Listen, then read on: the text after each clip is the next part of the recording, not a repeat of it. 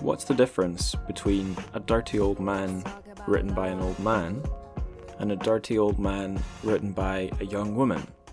Is there actually any difference at all? This is just one of a lot of interesting questions I'll be asking our guest today. I'm Angus Stewart, and you're listening to the Translated Chinese Fiction podcast. Our guest is none other than the amazing Chinese to English translator, Nicky Harman, and I had an amazing chat with her. Before we get to that, I'm just gonna do the plugs, as always. So, if you'd like to support the show, financially that is, to help me cover hosting costs, there's two places you can do it. There's Patreon, patreon.com slash trchfic, T-R-C-H-F-I-C, and then for a one-off contribution, there's Buy Me a Coffee, buymeacoffee.com Trchfic, T R C H F I C. But uh, all that aside, let's get on with the interview. Let's hear from Nicky. So, on the show, uh, we have Nicky Harman, a Chinese to English translator of very great repute and one of the so called Gang of Four behind Paper Republic, a website that's popped up more than a few times on the show and in the show notes. So, as I understand, Nicky, you've been pressing apples all day, is that right? Oh, um, all afternoon. Yes, it's a very good year for apples. We got a small orchard, so I now feel I'm impregnated with apples. So very happy to talk to you about something completely different from apples. okay, um, no more apple talk. No, um, apple talk. it's a very English thing to be doing, though. I'll say that. Yeah. So enough of the apples. Can you tell us a wee bit about yourself, and then um, maybe a wee bit about Paper Republic as well? Yes. Uh, well, I started translating uh, about 20 odd years ago. And a bit more than 10 years ago, I got to know Eric Abrahamsen, who'd set up Paper Republic, the website. And it was basically at that time a forum for translators to chat to each other. But it very soon became something more important. It's become the, if I can coin a phrase, the go to place if you want to know anything about new Chinese writers, uh, what they're writing, and translators. And so we've now, uh, quite exciting, we've just become registered as a, a charity in the UK. So we hope to do lots more fundraising and lots more projects. So our projects are uh, publishing short fiction, which is free to view online, and providing a uh, a database, which is also free to consult for anyone who wants to know more about Chinese fiction in English translation, and generally introducing the best works in, in translation to general readers in English all over the world. Uh, following up on what you said about the database, so in my dissertation, what I seemed to find was that some countries, uh, the examples I found were Ireland and uh, South Korea, they have national institutions that kind of provide their own create a database for translators and in the case of China there isn't one. So Paper Republic's kind of stepped in to fill that role. Is that more or less correct? Yes I I, I think that more or less describes it I mean obviously we I think any of us involved in the translation and the literary world uh, of Chinese fiction, we know that that people in China, writers in China, the government, organizations, publishers, they all want uh, Chinese literature to become better known in foreign languages. Absolutely. But we, I think, we can do something which is a bit special because we're independent and we kind of occupy a midpoint between any Chinese writers who maybe don't speak English, Chinese government organizations who are not by their nature independent, but we are independent, yeah. and general readers in the West, in Arabic countries, in all countries all over the world who are translating from Chinese into their languages. They all find the kind of resources that we're producing and the kind of contacts that we can provide them with extremely useful. I mean, we're non-profit. We do we mm-hmm. do all because we really want to provide opportunities for readers in other countries to read fiction translated from Chinese. Mm. And a, literally a more superficial question. I really like the kind of design and aesthetic Paper Republic website has, nice and minimal. Uh, did it always look so kind of um, cool, or did it have more humble beginnings? I think it had pretty humble beginnings. I, I wasn't there right at the beginning. Eric Abrahamsen said recently that he taught himself WordPress and is the trouble well it's not the trouble the, the thing the design has changed now because it's had to change because we've got so much more material on it. Of course, yeah. And that is a challenge for for Eric and for all of us. We've had to learn how to design it to make it uh, really user friendly. He's really the genius behind it. I like the current design. I also like also like to make sure when we put up posts that we add a picture or 2 Mhm. Um, but yes, it's a fairly plain design and functional design. Yeah. Yeah, the wee little art banners that go up with the free short stories are, are really nice. I like those a lot. Dave Dave Haysom, he's brilliant at doing those. He does a different one for every story. Oh, right. Okay, so it's all the one the one artist. Uh, I don't know where he gets them from, but I'm very happy with them. They look lovely. I see.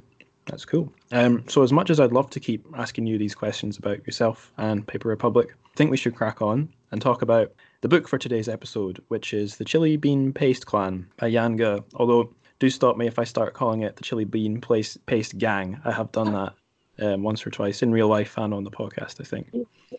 Well, they are they are quite a gang. Uh, Yeah. You want to say something about what the book's about? My summary of this book would be we're in um, a small town in Sichuan called Pingle, and we're following a family, the Chili Bean Paste clan, but mostly, I don't know if you could call him the patriarch, because his mo- it's his mum that's maybe really in charge, but Mm. One of the one of the pillars of the family is Mm. uh, Shen Xiang, who's the boss of the um, the family's chili bean paste factory, which they've inherited uh, more or less, and he's he's already in a bit of a moral black hole when the story starts, I guess, and. He, it's not really even about him climbing out of it, but it's about him dealing with um, developments in the family and secrets coming out, kind of a universal theme. That would be my incredibly muddled, not very streamlined elevator pitch for the book. I think that's absolutely great. I love the idea of him being in the moral black hole because he really is in a moral black hole, and there are all sorts of secrets that come out. Uh, I mean, we can talk a bit more about his character in, in a moment. I think one thing to say is because I'm going to refer to the characters by their family relationships. It's a good idea. The narrator is the daughter, and the daughter never appears. So she's Yes. um, we understand she's away um, in a mental hospital. So she's uh, a teenager. She's had some kind of a mental breakdown. And the way the family reacts to that is part of the story. But also, she is telling the story in hindsight because when uh, she gets out of the mental hospital, it is understood that she gets the whole story about what's happened uh, from her various relatives. So she's always talking about dad, who is Yes. Ren Qiang, mum, who is the put upon wife, and then Yes. gran, who's the matriarch, and then a dad's elder brother is referred to as uncle. And uh, that's kind of nice. It, it, it also means that um, people who have problems in the translation in remembering characters whose names are written in pinyin, Mhm. um, they can remember them as dad, mum, gran, uncle, and, and sis. Of course, there's uh, older sister as well. Yeah, I think the, the only point where that got anything close to confusing for me was that uh, grandma in the story she mostly functions as a mum, as Shen mum, but obviously she's an old lady, so it's never it never threw me. Um, but yeah, it's it's I totally forgot to ask you about it. I think because it's it's pulled off in such a subtle way that um, this daughter is totally, I guess, I'm sure there's a correct literary term for this, but she's in the background. Um, she's referred to, and you get just enough clues to know what's going on with her, but not enough that it's at all really foregrounded in the story.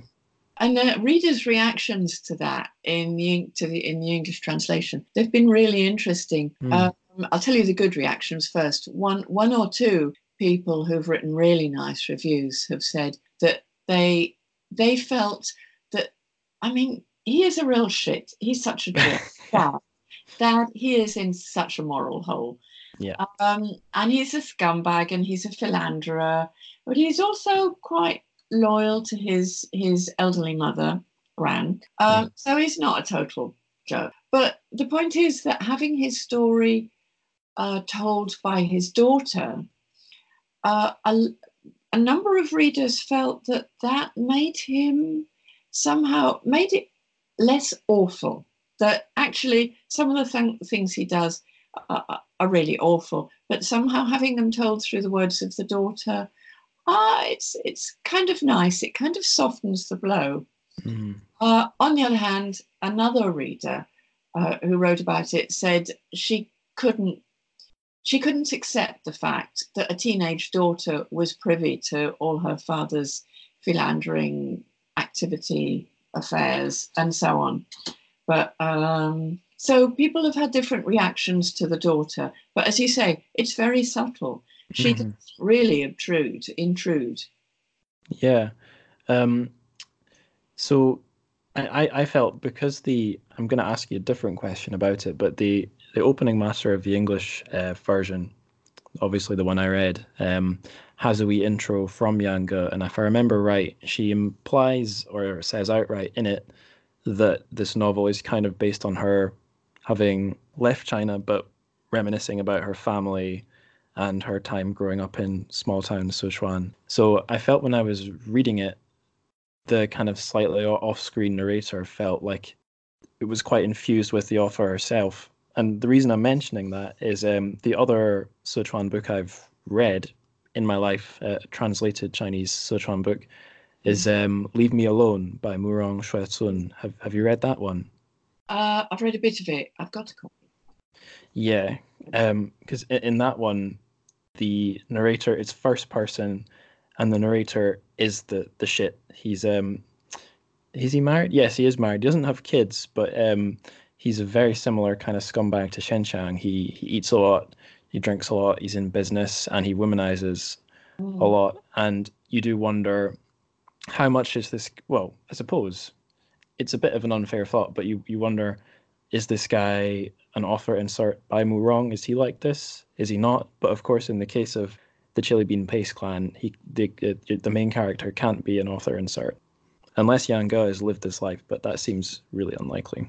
Well, she she um ah, there are, it's very hard for me to say exactly what Yan Ge feels about the kind of environment that she lived in when she was living Yeah. in Sichuan because it was her experiences as a young woman. But you know, she said a few things and she's written a few things. One of the most amusing things she said was that when her father, her own father, her own, uh, read the copy in the Chinese version, he was really upset because he said everyone's going to think that.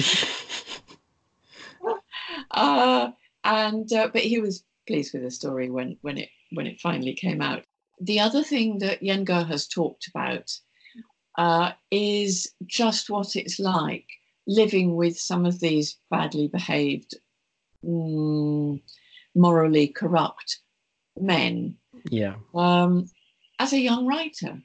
And so Hmm. she said things like she used to get wheeled out as the token young female writer at some of these occasions which are described, although Shen Qiang, dad in the novel, is not a writer, he's a businessman. But some of these overindulgent dinners with lots of drinking and lots of hostesses Right. um, she used to be wheeled out to those as as the token young female writer, and she felt she just didn't like it. She felt ac- acutely embarrassed at times. Um, sometimes she used to get given a hostess herself to sit beside her. Mm. So I think she went through some fairly hair raising experiences. And um, she's written a bit about that. So, yeah. So, Okay. What kind of person is is dad? I think there are lots of dads around in Sichuan, people like that. Uh huh. Yeah. In in the last episode, I was asking some questions on a similar theme to Christopher Payne about Guo Cunxian in um in Empires of Dust. And I was wondering if this is an archetypal character in um in modern Chinese literature, a middle-aged or older guy who's um kind of fallen down the the moral black hole. Um, if it's someone that crops up a lot in, in, in these types of novels. I think it probably does. And if it's not a middle aged man behaving badly, it's a young man behaving badly. But Right. I, that actually wasn't the reason why I liked the novel. Mhm. Um, the reason why I think the novel is brilliant is that Dad is shown as a, a many sided character. He Yeah. does hard to, and we've been so nasty about him already. it's actually hard to believe he's really very loyal to his overbearing mother. Mhm. He loves his elder sister and respects her. He's moderately nice to his more or less long term girlfriend, who actually screws him over, which in itself is quite funny. Yeah. Um, and so he's a he's a, a multi-layered character. He's not like I think sometimes I find that Chinese fiction can have an awful lot of badly behaved characters in them, usually male, hmm. and usually to do with overindulgence in food, sex, or whatever. But he's a bit different. And, Yeah. and it's really worth looking at the other sides, the way she presents him somewhat sympathetically. And I think if you get a rounded character like that, it's it's it's really good writing. Yeah, I think a, a big difference between him and Guo Cunxian in Empires of Dust is, although he's not very consistent, he's definitely quite capable of feeling guilt. Yes, yeah. And I, I also one of the bits about the novel that really moved me was after they've, apart from Sis, the elder sister, uh, Dad's elder sister, Mm. they all behaved pretty badly at various times, like uncle, gran, mum, and so on. But when you get to the end, there is a kind of um, making peace, and it's all done through Dad, who nearly dies of a heart attack, thinking that he's going to die, and then and then there's the last few pages. It's kind of looking forward to the future, where all of them have to come to terms with physical or emotional limitations, constraints, and reform their lives to a small degree in one way or another. And also, of course, they're not so burdened by the end because all their secrets have come out, Yeah. uh, except possibly for one of Gran's secrets, which I think we have to dig quite deep um, to get at. And I'm not sure that Dad ever understands that that final secret that Gran has. And I do hope the readers get it. And I think I'm not going to give things away, but I'm just going to say that when Dad is having his heart attack, um, Gran is sitting around the corner in the bushes feeling mortified because at her birthday celebrations, some mm, interfering old so and so who's connected to her, who's uh, the- cousin of her um, Shifu, the Mm. master chili bean paste maker, Yes. therefore Gran's chief employee in the factory. Um, they're having a quiet chat around the corner because the um, uh, the banner, the birthday banners done by the Shifu's, uh, this employee's uh, cousin, apparently give away Gran's long hidden hidden secret. Gran feels they that the secret has been given away by this extraordinary bit of gobbledygook. No one else gets it. Mm. Gran thinks she's been betrayed, and so she rushes away, thinking her secret's been discovered. And I think I'd like readers to read that conversation between Gran and the Shrivel very carefully and see if they can understand what that secret is too. It's actually not that difficult. Just don't read it too fast. Uh-huh. That's um, a handy tip for listeners. That's the kind of thing I think that would shine more and more on rereads. And I, I do think this is a pretty rereadable book. Mm. Quite punchy, not too long, and yeah. Um, so I'll probably move on to the next thematic question. It's another comparison question, and I'm I'm not expecting yourself or even anyone to really know the answer to this one. But I remember reading somewhere, I, I don't remember where, maybe some online review, that um, the Chinese title of this book, Women Jia, Our Family, is maybe an allusion to another book, an older book, also set in Sichuan, uh, Jia by Ba Jin, or I think in some English versions he's called Pa Chin. Uh, so Jia just being family. Mm. So can you can but bearing in mind that I don't necessarily expect you to know the absolute answer on this, do you, can you confirm or deny that women Jia might be an allusion or a successor to Jia? I, I think it must be. Yeah, I think in fact I remember Yan Ge saying that at one point that um, it was a reference, but also the very interesting man, um, editor, and arts curator Ou Ning, who introduced me to Yan Ge. That was the first thing he said to me. He asked me to translate a sample chapter for his magazine, uh, Tiannan in Hmm. English. Uh, and he said, uh, Womenjia, it's a reference, it's a deliberate allusion to Bajin's Jia family. I haven't actually read Bajin's Jia family, but uh, I do think this is Womenjia, our family, the Chili Bean Paste Clan in English. It's such a brilliant portrayal of, of family squabbles and relationships. So I actually, I, I kind of feel I ought to go and read Bajin's book Mhm. And see how how it's similar, how it's how it's different. Yan Ge is extremely well read, so I wouldn't be at all surprised if I find a number of similarities. Yeah, I'm I'm in the same boat. I have a copy of um, Jia, a really interesting copy, because it's got it's got prefaces from previous editions in it, all kind of onion layer within one another. Um, so it seems like a book. If you were taking a semi-academic interest in it like that, there could be a lot to dig up. But um, yeah, I've I've not read it either, so got no light to shed on this question. But thank you for your answer. Um, As I said, Yan Ge is very well read. There are lots of classical allusions as well. Mm. For instance, in the Terrible Birthday banner, I just couldn't do the classical allusions. I could do lots of the innuendo. So it actually came out rather ruder in the English, according to Yan Ge. I than the Chinese, where the innuendo is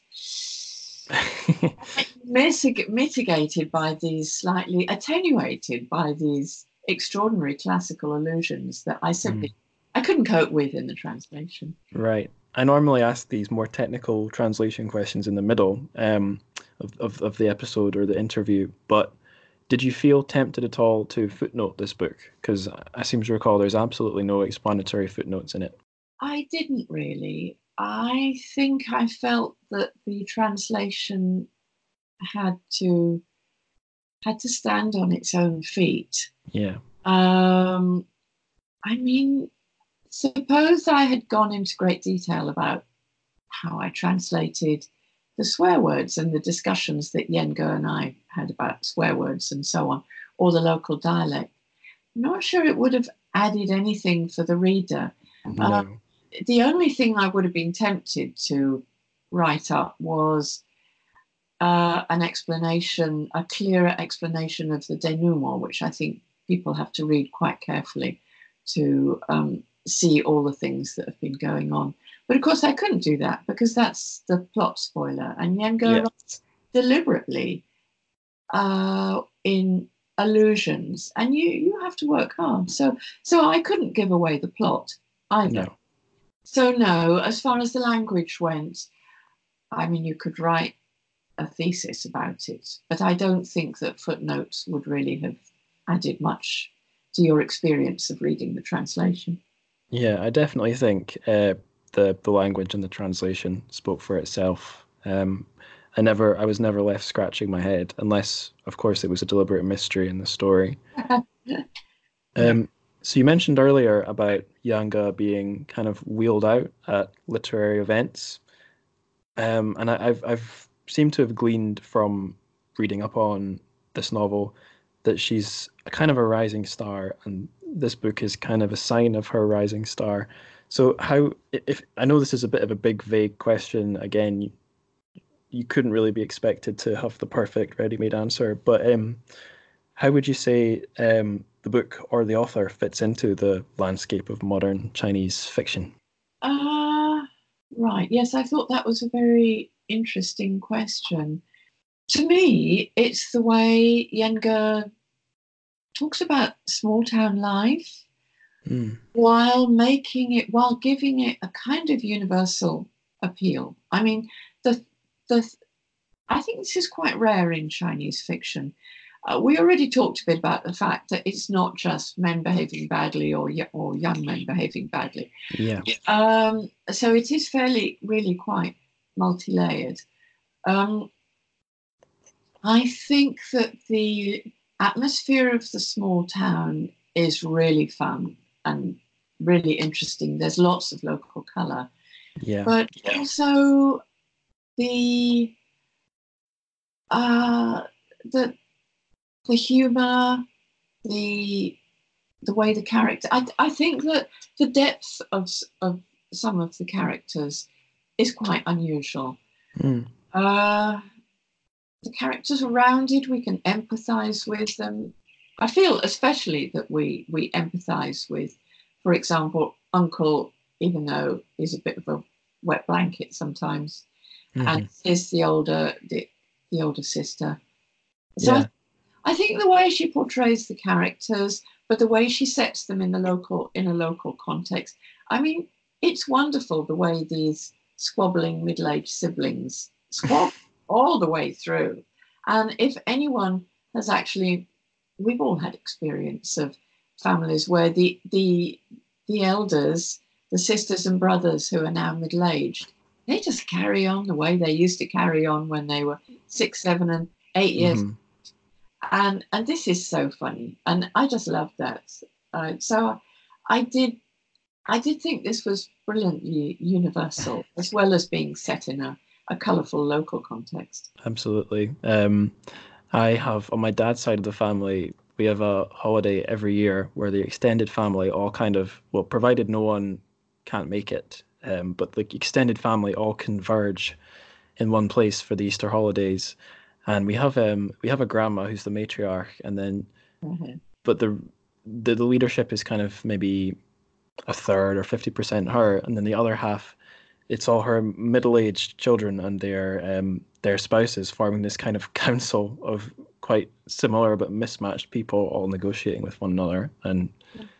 It's not a million miles away from the siblings in the chili bean paste clan at all. Seems yeah. quite universal. Yeah, yeah. Well, it's a sign of a good book, isn't it? You can empathise with what they're saying because even if you've never been to a small town in Sichuan, you certainly know older aunts and uncles who never stop getting at each other the way they always used to. Mm-hmm. Except they've got the burden of responsibility that they wouldn't have had when they were wee kids. Yes, yeah, yeah. And yeah. the secrets still rankle that's the thing and the secrets have evolved over the years. Yeah just they just kind of pickle over time. Yeah. Um so following up on that last question do you think the way this book the translated book fits into the translated chinese fiction market is does it play a similar role to how it does in its uh, domestic literary landscape or is it a little bit more special? I think that's quite a hard question to answer. Yeah. Uh, and the reason is not the reason I say that is not because of the book itself. It's because Chinese fiction as a whole is so little known, right? Uh, in English translation, that people, I think, often when they pick up a Chinese novel, have a problem putting it in context. I mean, you can pick up a Scandinavian crime novel. You can pick up now a translation of a Latin American mm, magical realist novel, and yeah. you kind of know what you're going to get. Um, right. It's quite a new, for most people, it's quite a new experience to pick up a, uh, a Chinese novel because unless they're getting something which is all about the miseries of the Cultural Revolution, they, they, they're constantly being confronted by the fact that China is a complicated place. Oh, yes. So they have to keep an open mind. And I do hope that's what readers will do keep an open mind. Understand that China is a very complicated place, uh, multiple shades of, of grey, black, and white. And mm. you, if you, if you, if you just think about what you're reading, you realize that actually people in China are pretty much like people anywhere, just in a slightly different place. Uh, I mean, one of the things which comes out of the book uh, I suppose, is the appalling sexism. So it relates a bit to the Me Too movement. And mm-hmm. that has happened since the book was written. So the book was not written in response to the Me Too movement.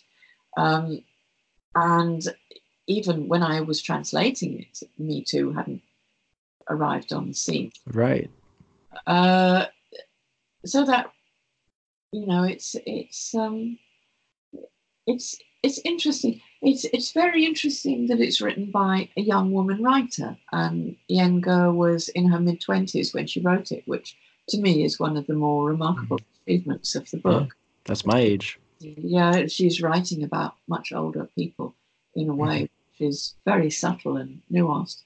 Yeah. Uh, how readers will read it, well, that uh, slightly depends what's inside the reader's head. Uh, I mean, a lot of people expect to see a misery memoir when they pick up a book about China. Yes, definitely. Sexism, political repression, censorship are all the kind of tropes that they expect to um, come up against. But I think if they read this book, they'll find that actually it, it's so universal and uh, so funny.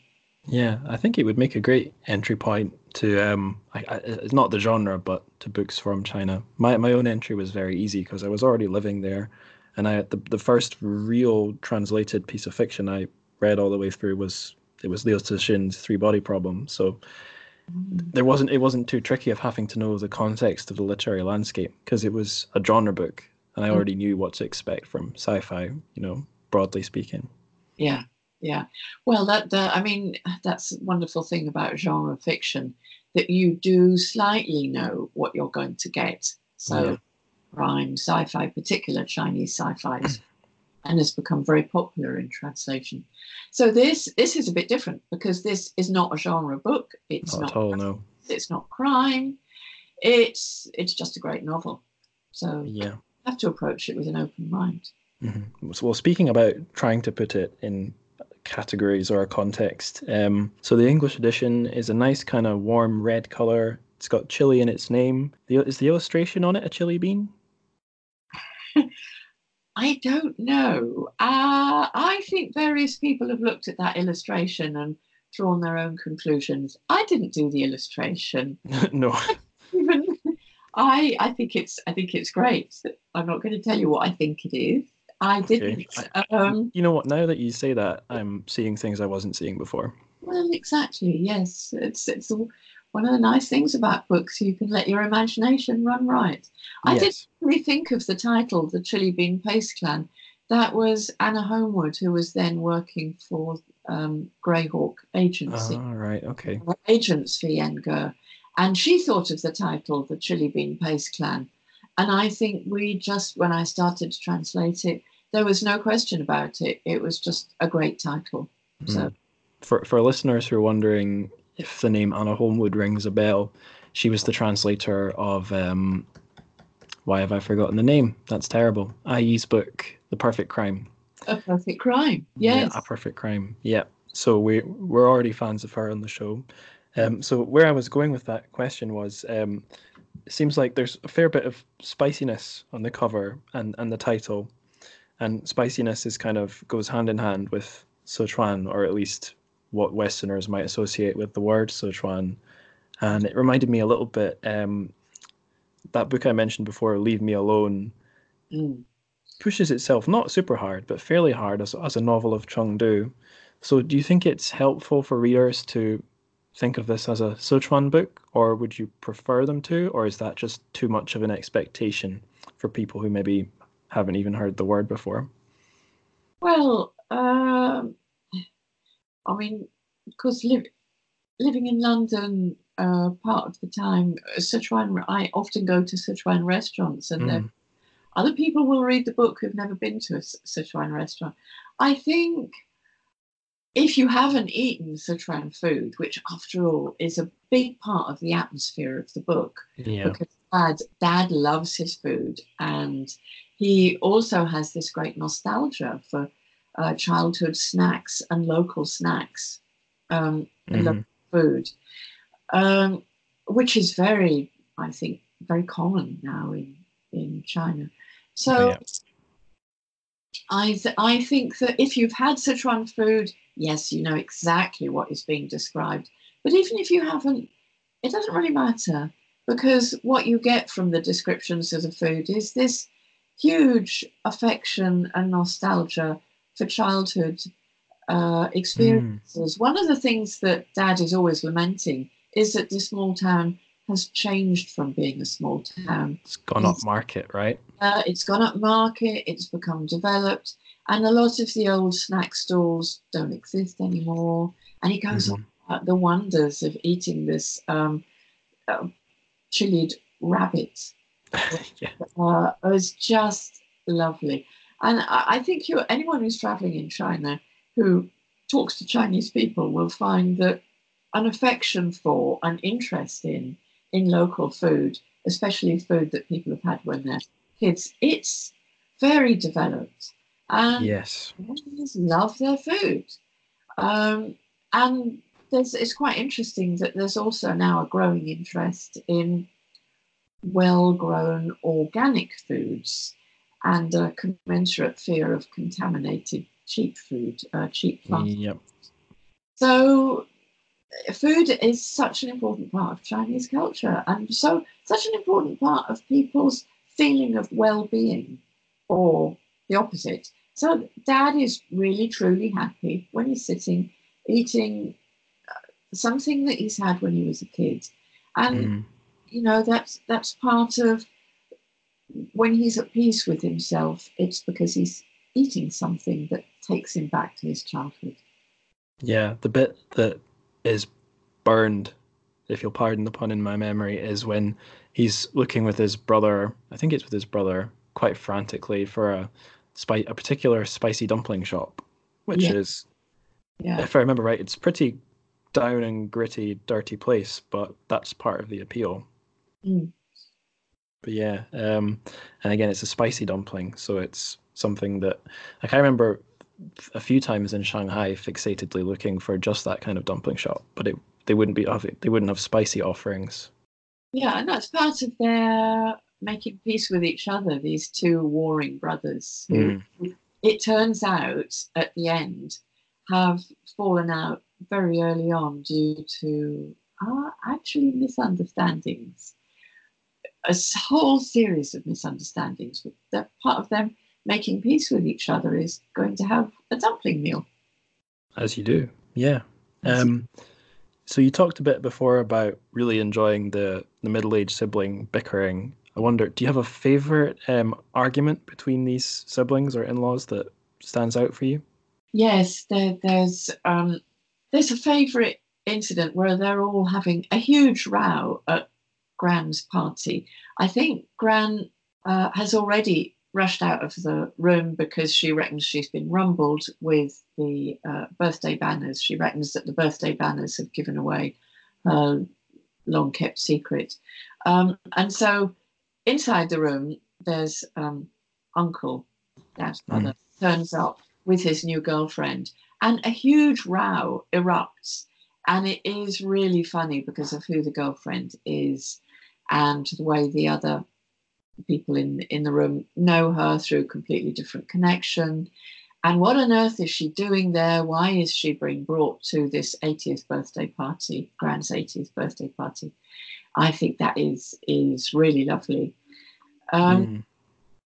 And uh, I already talked a bit about Gran's reaction to the terrible birthday banners. Actually, can I slightly digress a bit and tell Please. you how much fun it was translating the birthday banner?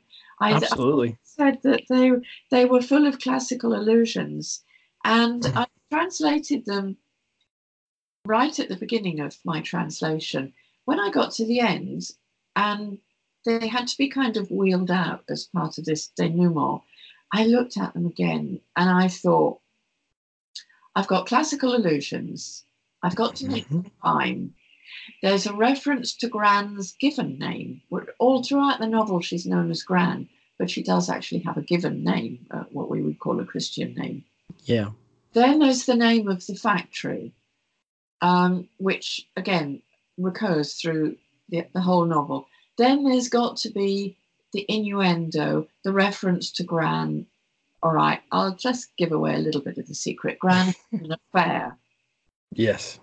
Um, and I thought, how am I going to get this into these four lines?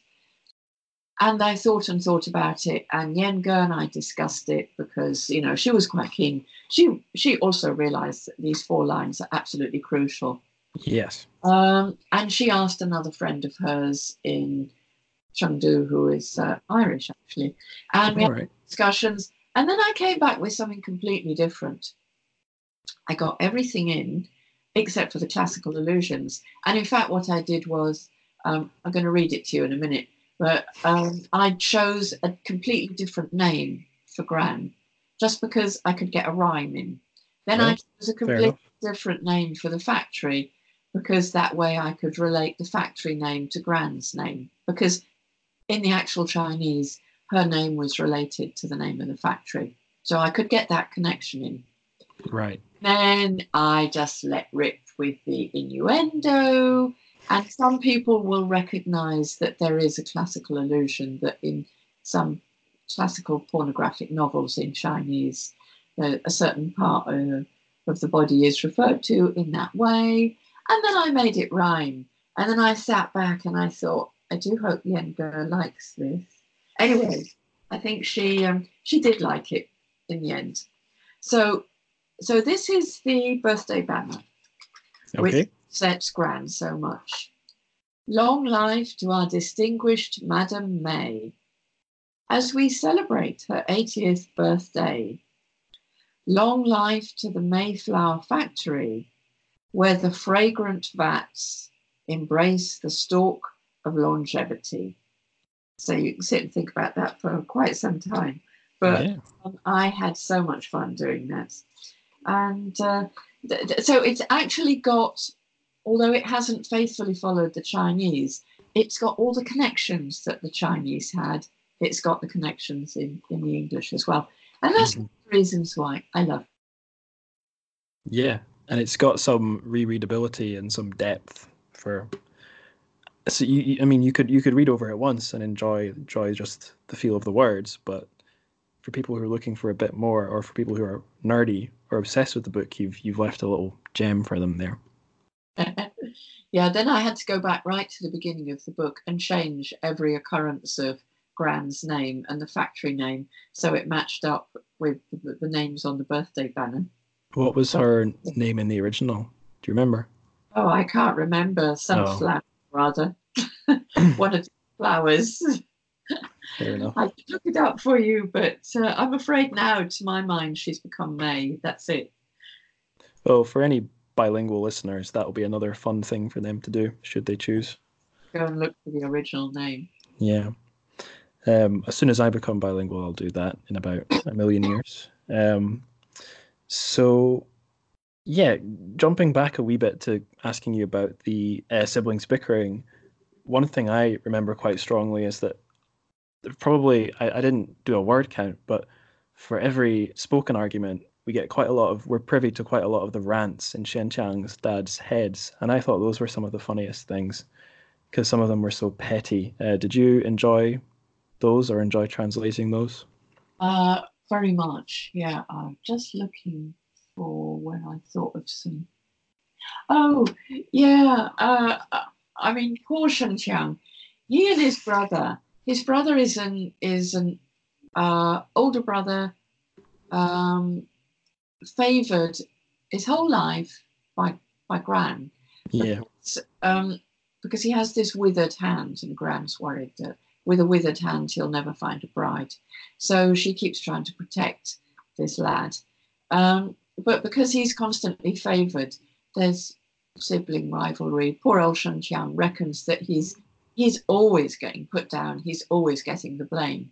yeah, And the funniest thing is that when he goes to lose his virginity to the local prostitute, he discovers to his horror that the prostitute knows his brother very well indeed. yes, And so he didn't even, he can't even go to the local prostitute without learning that his brother got there first.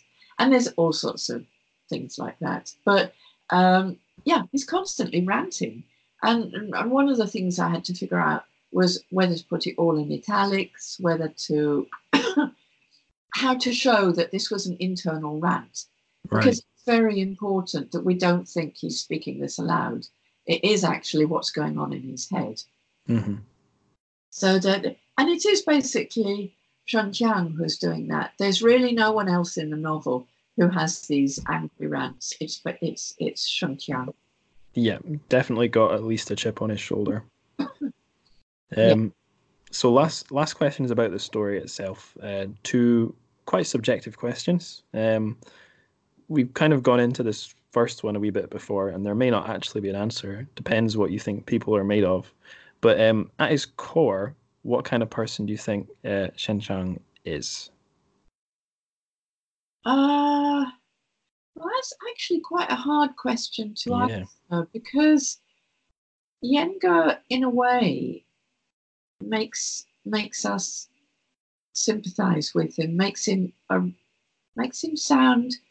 I mean, she she does show his nice side, which means that we sometimes can pass over quite how gross he is, and I think it's worth remembering quite what a an unpleasant philanderer he is. I mean, how he punished his wife when she had one brief affair where he mm. his entire life has been carry on going even after his marriage marriage he carried on going to the local prostitutes. This is a small town so everybody knew that he was going to the local prostitutes. So that Mhm. was the thing that mum his wife had to live with.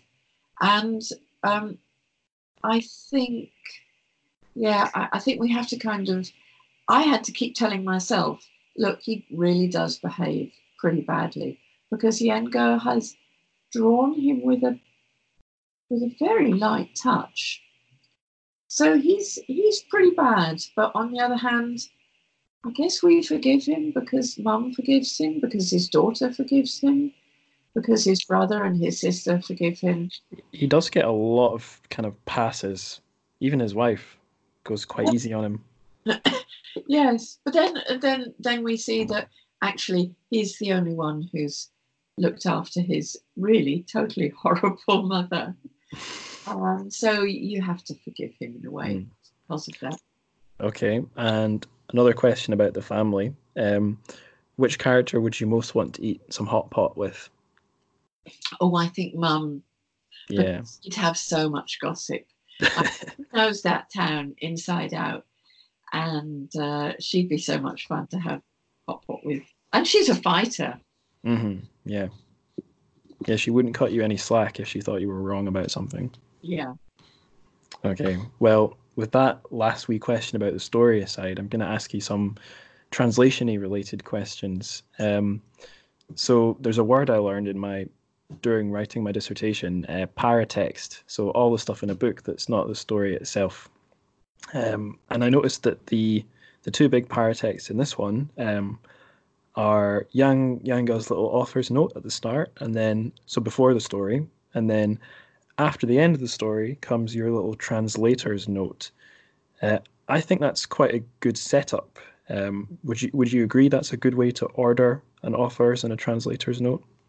Oh, yes. Um, that's quite difficult. I think if I thought more about it, I might have recommended it the other, doing it the other way around. Oh, okay. Just because I think that once you've read the novel, you know, you can appreciate so much more how Yan Ge's describing how she wrote it. Hmm. Um, and I didn't really think of it, but you've always got to think of these things from the point of view of the reader, coming Yeah. to something quite new and strange. I mean, it doesn't matter because if people don't read the forward until they've finished, so be it. If they Yeah. decide to read the afterword at the beginning or not at all, again, that's fine. They're just there for the reader to dip into and out That's of. true.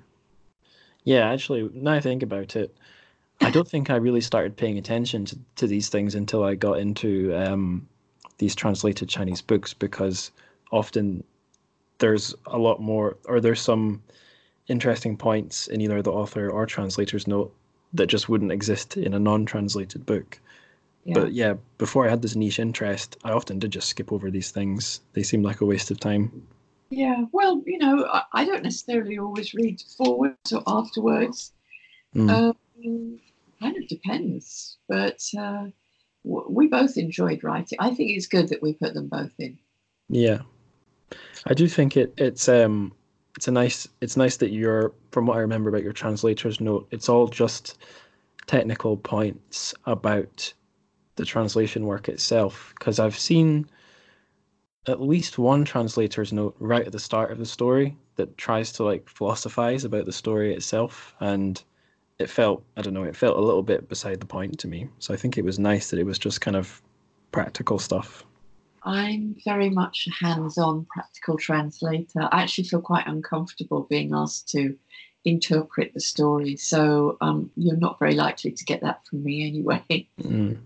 i mean i like a bit a little bit of philosophizing but I, I think it is a bit a bit sensitive when it's um it's such I don't know sounds a cheesy thing to say but or a reductive thing to say but you know two very different and sometimes supposedly opposed cultures I think the, it does it is good to be a bit sensitive about these things yeah yeah I what I really like doing uh, is writing blogs and mm. online stuff in literary online literary magazines I love writing about the work that I've done. I mean, I work in, I I work on a, um, a Write for Asian Books blog blog every month, and that gives me a chance to write about the kind of translations I've done, and and I love that. Um, that I find comes quite easily to me, especially if I've just finished a book. I can write about it, how much fun it was to translate. Mm-hmm. Yeah, and it's good PR for the book and for the publisher and for the author. Everyone's a winner. Indeed, yes. Yeah. So speaking of authors and translators, um, so I think you mentioned before about working with Yan Ge on the, the banner, and I, I think in other discussion about this book that you've taken part in online, there was, and I think in the translator's note, if I remember right, there's quite a bit of you've talked about quite a bit of collaboration with Yan Ge, the author herself. Um, is is that more or less right? Yes, uh, I translated it. At that time, I didn't know Yan Ge, and mm. I showed her the complete draft because she'd been in the States. Her English is very good. In fact, she's now actually writing in English. Um, and she went through it with a fine tooth comb, and it must have driven her absolutely mad. I hadn't quite realised how much of the dialect um, I'd missed quite a few. I simply hadn't understood some of the dialect, and in fact, she she said herself that a lot of her friends reading it couldn't understand the dialect. I'm talking about Chinese friends. Mm. They also couldn't understand the dialect. The dialect she uses is very much the dialect of that small town. So even if you came from Chengdu, you couldn't necessarily understand right. that she writes in. So we had long discussions the dialect, the swear words. Uh, one of the problems is that English does not have a lot of colourful ways of swearing, at least not quite as colourful as as these dialect, uh, Chinese dialect mm-hmm. swear words. So we had quite a lot of fun dreaming up new and colourful swear words to put in.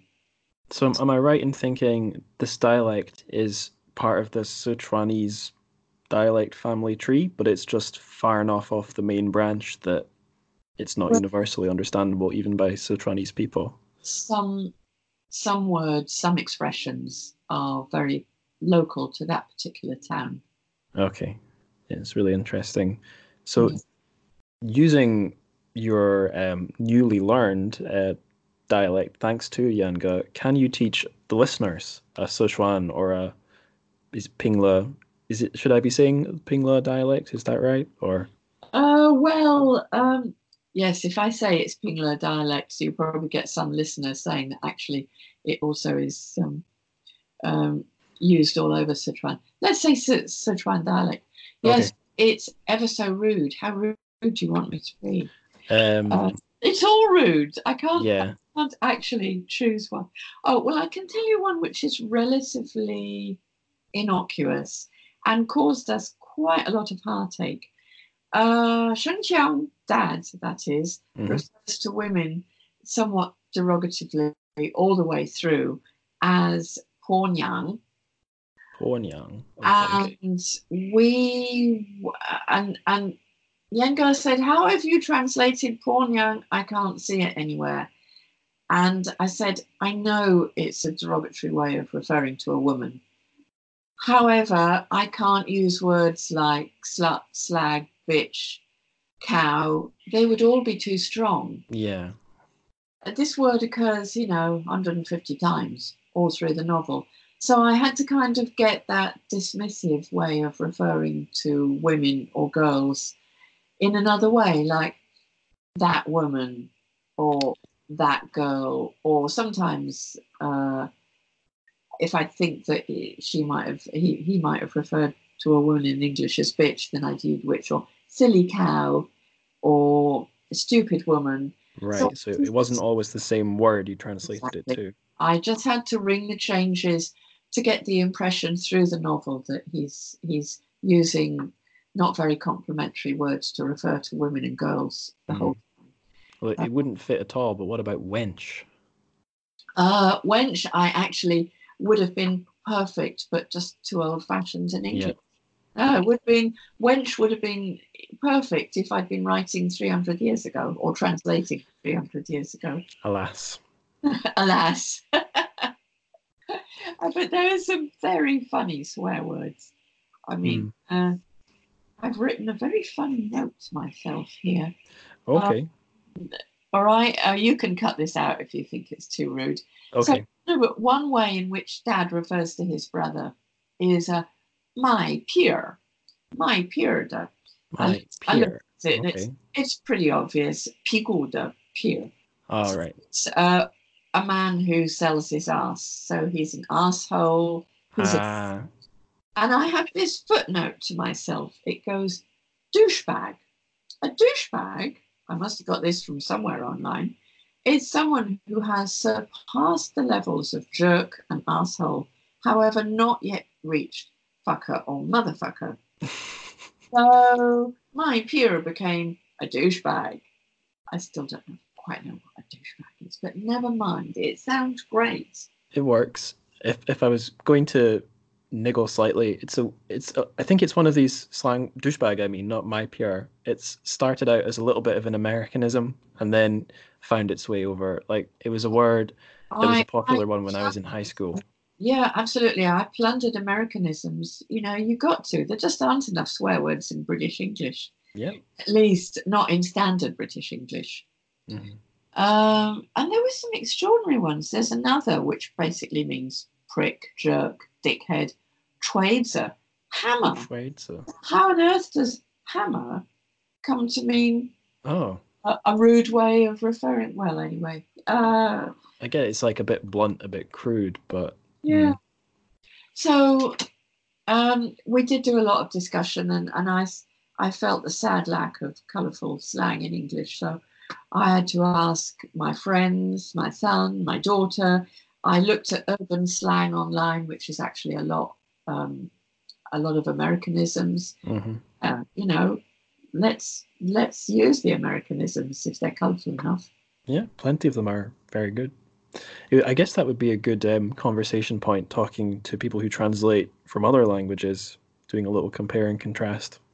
Yeah, yeah. I mean, you can find some very funny blog posts by translators about translating uh, slang and swearing in different languages, uh, especially the Latin languages, the languages where Catholicism gives you a whole load of different swear words.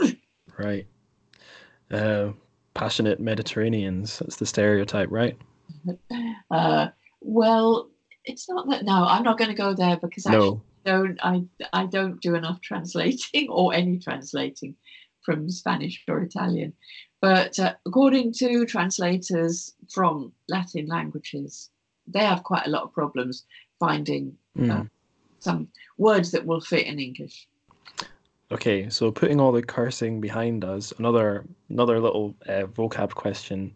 I remember maybe it was just because I was looking at a lot of menus, but in my time in China, some of the vocab I picked up most quickly was um, food. Maybe again because there's a fairly smallish set of recurring characters you need to learn. But um, anyway, could could you teach us some Sichuan food vocab if you have any to hand?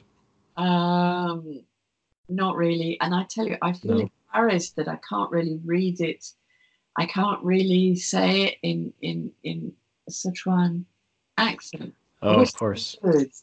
Uh, and and actually, in all the translating I've done of local food, and heaven knows every novel has local food in it.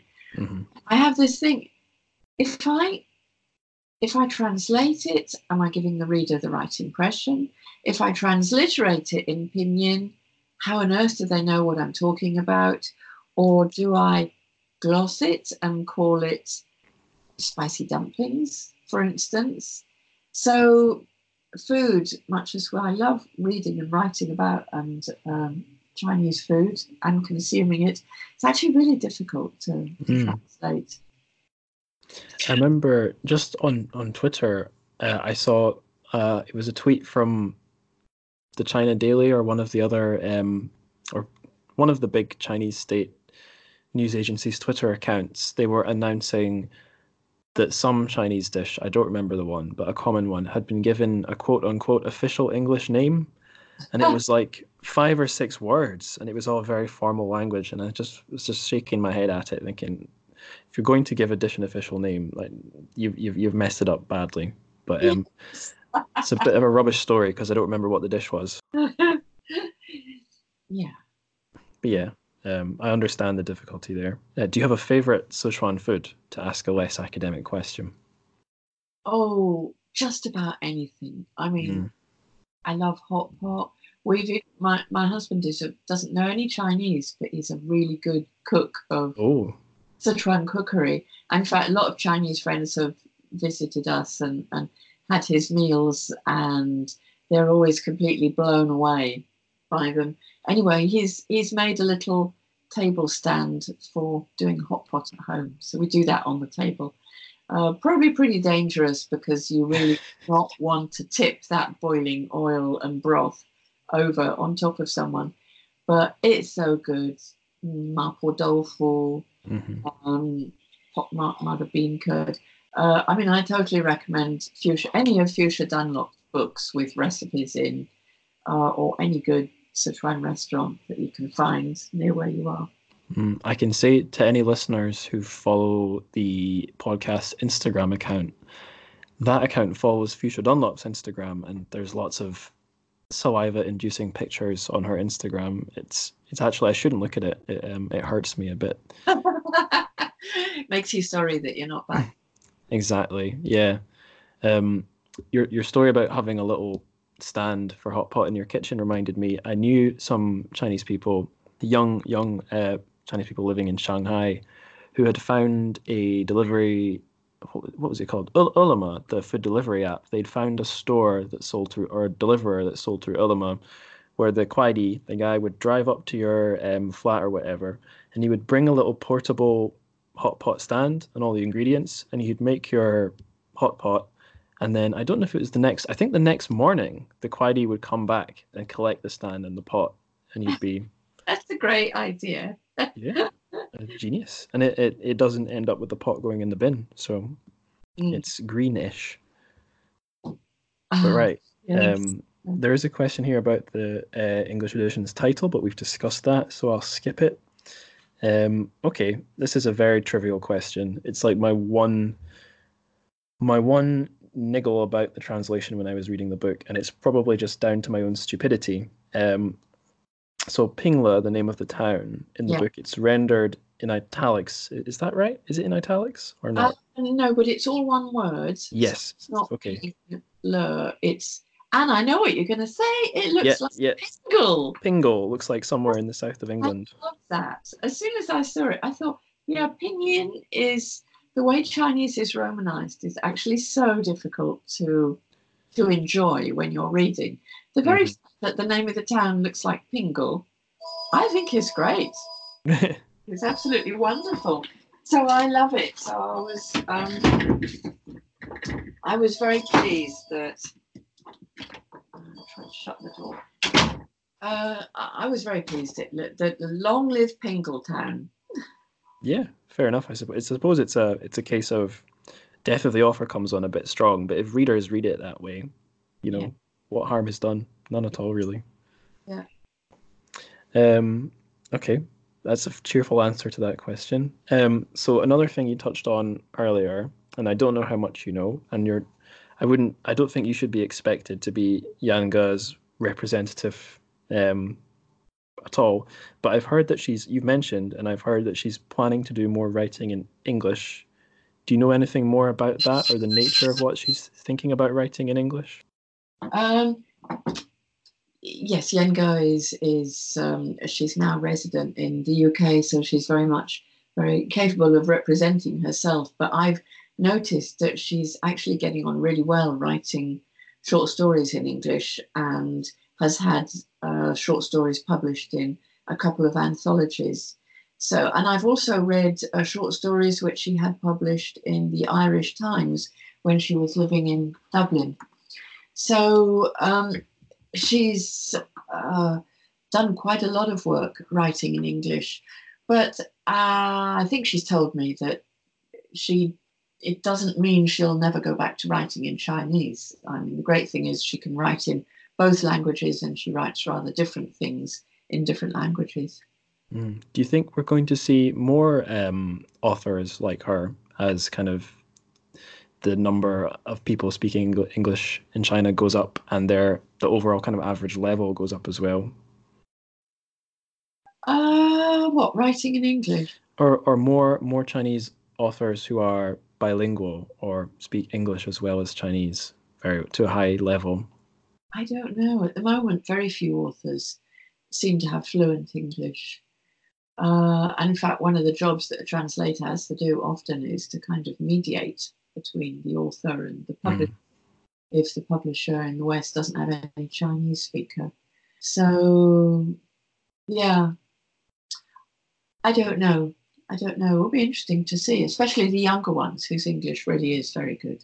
Yeah, I have. I did notice when I was doing my dissertation on sci-fi that so that there are more young authors like Yan writing in Chinese sci-fi, and quite a few of them have very good, good or at least some English, and it does seem to facilitate a wee bit more exchange than maybe older monolingual authors have.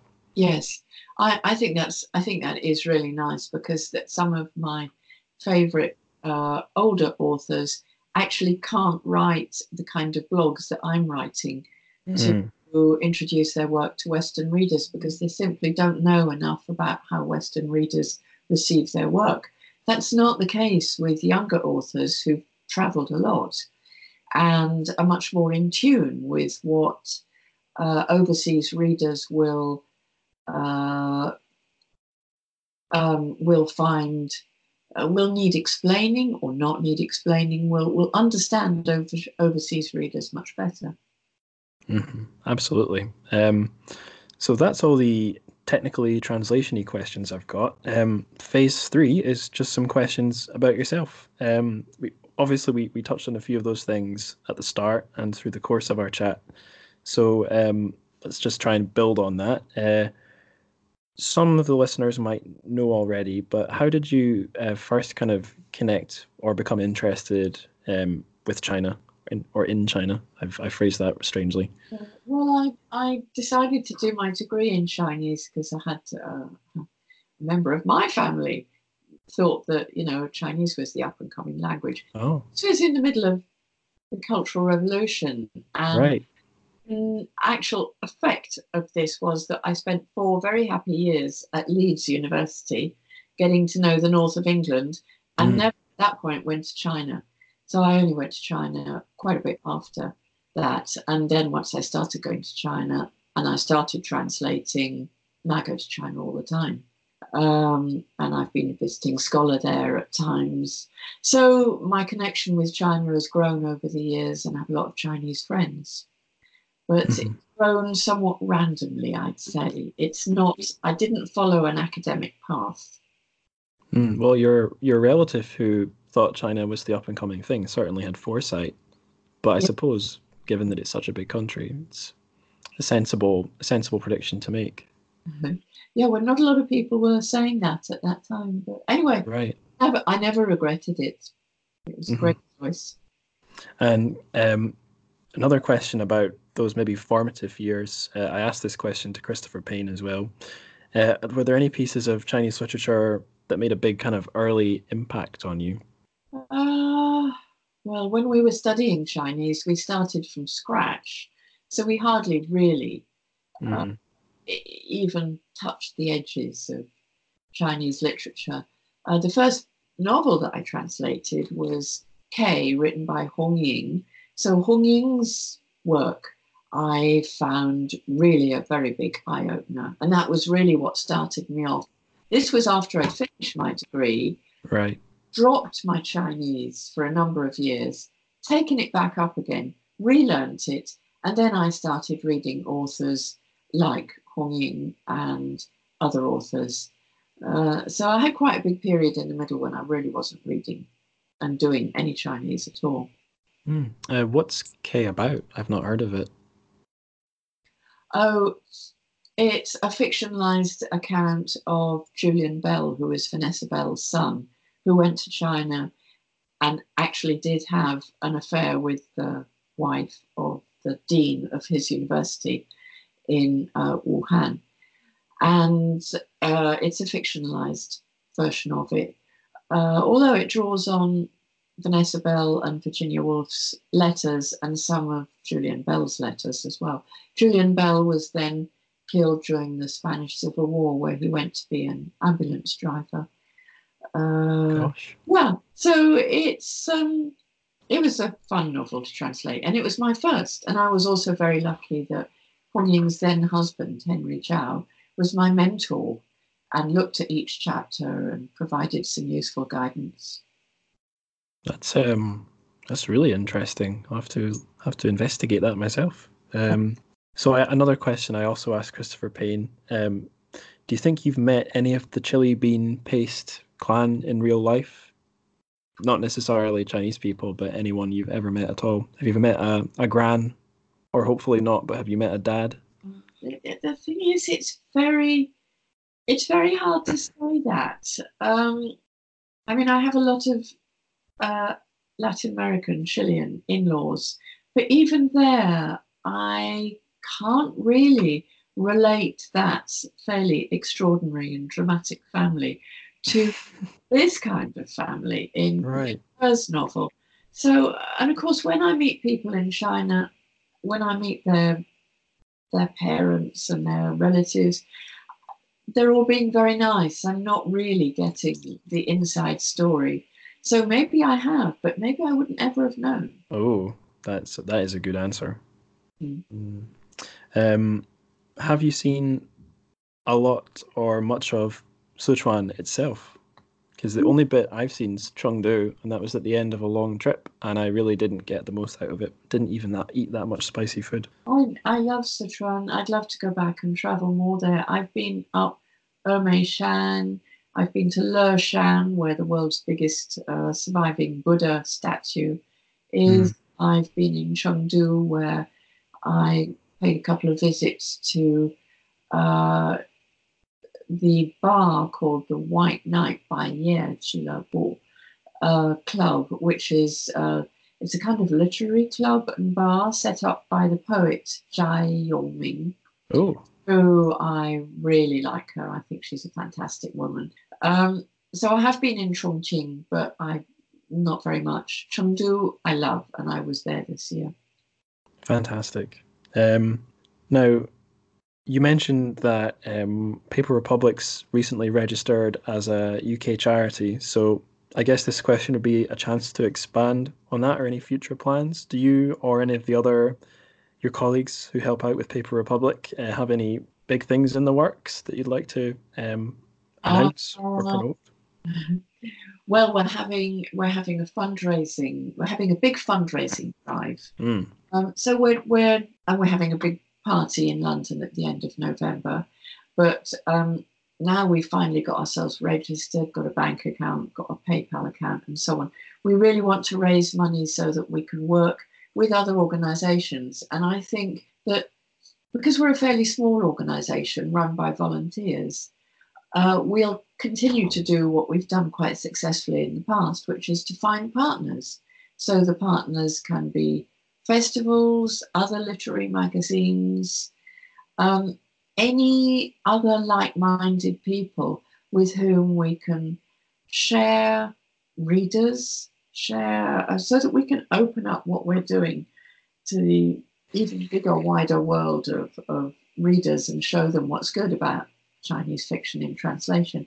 I mean, it's great to piggyback on other organizations, and they also can do the same for us. I mean, collaboration is the name of the game.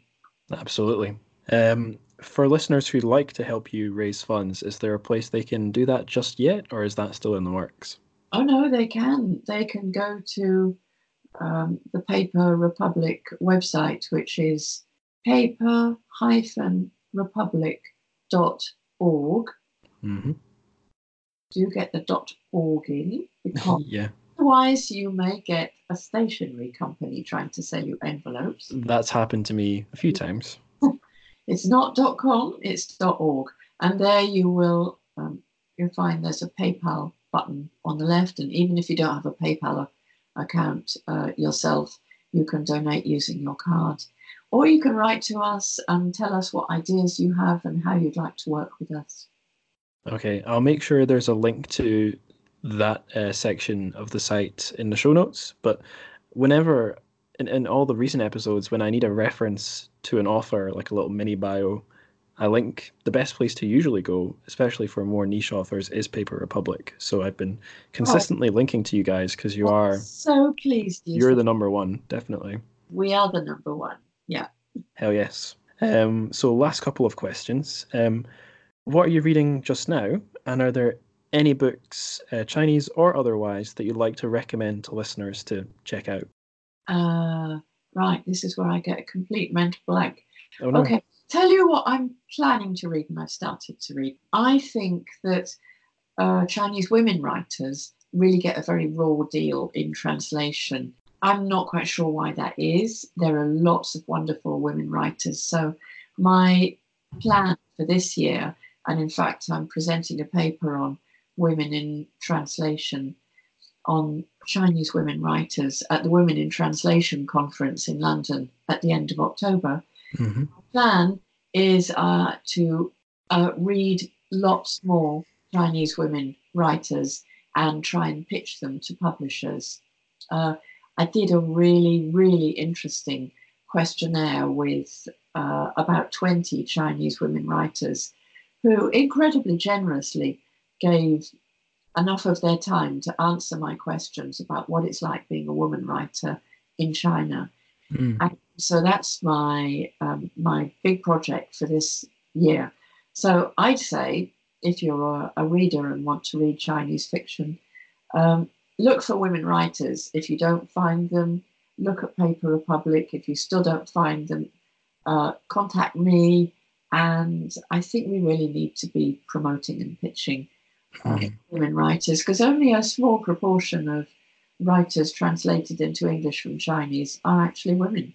Mm. I can uh, tag team with you on that one because, again, a thing that popped up in my dissertation about Chinese sci-fi is perhaps through perhaps through who is succeeding in China itself, but I think also helped by the fact that the the authors that Ken Liu has chosen to put in his um, sci-fi anthologies has brought some uh, some female Chinese sci-fi writers to the fore. Um, so the three big names that spring to my mind are Xia Jia, um, Hao Jingfang. So Xia Jia, she's got stories in both the um, both the Ken Liu sci-fi anthologies, Invisible Planets and Broken Stars, and through Clarkesworld, she's got a collection of short stories coming that's called A Summer Beyond Your Reach.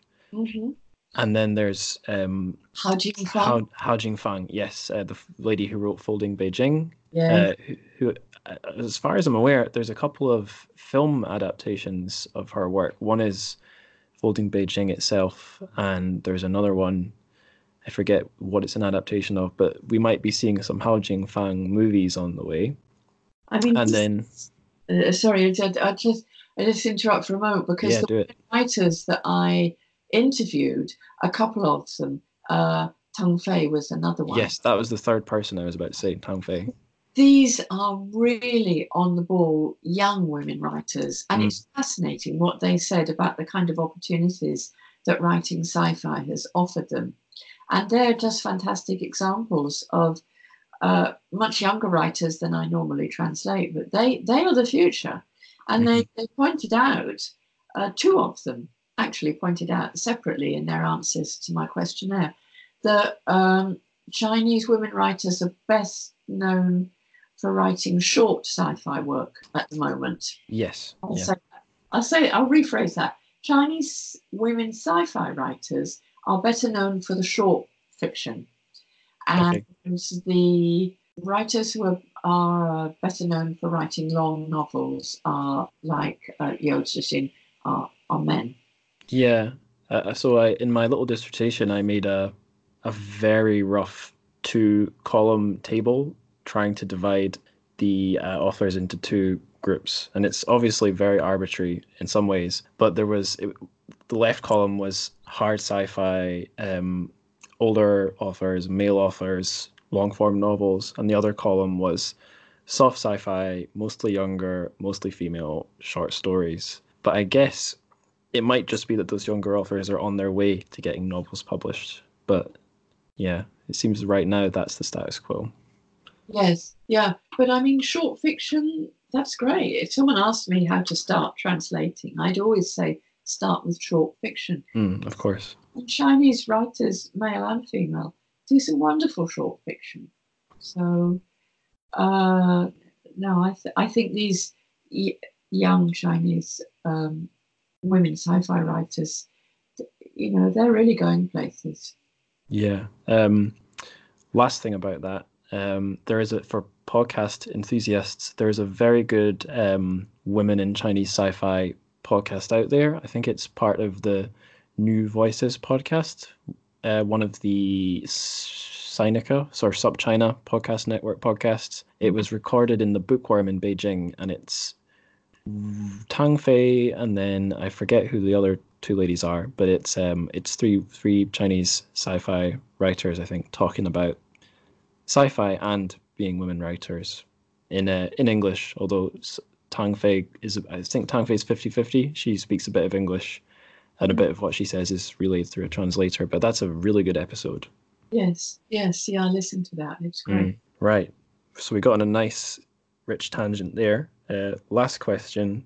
Probably this is um, covering ground we've covered before, but is there any other of your own work or platforms you'd like to give a little shout out to before we say bye bye? Uh-huh. Uh, I've translated uh, a couple of novels by Jia Pingwa. Mm. I'd like people to go and read those Happy Dreams and Broken Wings uh, he is a very, very interesting writer. He's completely different. He could about as different from Yan Ge as as you can imagine. Right. Uh, they're both both literary writers, right? Yes. Yeah. Actually, they do have something in common in that he writes about his local area, Xi'an, and around the mm. village where he was born. But I mean, completely different material. Um, and he's a very different kind of person. He's uh, he's a lot older, but uh, he does also write a lot in in dialect. But that is is very very interesting stuff. So Happy Dreams, published by Amazon Crossing, and uh, Broken Wings, published by ACA Publishing. Mm-hmm both very interesting uh, publishers from a Chinese to English perspective. Um, if listeners are wondering, or if, if some of you guys are thinking, hmm, Jia Pingwa, that name rings a bell. Uh, he got mentioned a few times by Dylan Levi King when he was on the show. Um, Dylan, I think, has a huge man crush on Jia Pingwa, or at least idolizes him. Yes, we we um we co-translated a long Jia Pingwa novel. Oh yes. Uh, together, which will come out uh, next year with Amazon Crossing there you go. So there's something to watch out for. Um, I think I've questioned you enough. We're we're approaching an hour and a half now. Um, so I'll I'll probably leave you to the rest of your evening now. But thank you so much for being on the show, Nicky. It's been it's a very nice chat. Yes, very very nice. Thank you very um, much. Yeah, thank you too. And um, you're very welcome back on the show sometime in the future because I'm sure there'll be plenty more things to say. Okay, yes, I'll take you up on that. Yeah, okay. Um, until then, then, toodaloo. All right, bye. Well, I hope you all enjoyed listening to that as much as I enjoyed recording it. That was a really awesome talk with Nicky. One of the top, if not the top, uh, Chinese to English literary translators living and working in the world. So, yeah, I'm extremely humbled to have had her on. Uh, before I do the next episode, I will have attended the uh, Leeds Centre for New Chinese Writings symposium on genre fiction. Another thing I'm humbled to be involved with. I've been invited just to attend. So I'm I'm hoping to do an episode on that, maybe just reflecting back on it like I did with the London Book Fair. Maybe I'll have managed to get some sound bites or some interviews from it, and maybe I'll have managed to get a few, at least one potential guests for the show. I really don't know. We'll just have to see. But uh, in the meantime, just to repeat uh, the plugs from before, um, you can support the show on Patreon. The link will be in the show notes. Patreon.com slash trchfic. Same for buymeacoffee.com slash trchfic.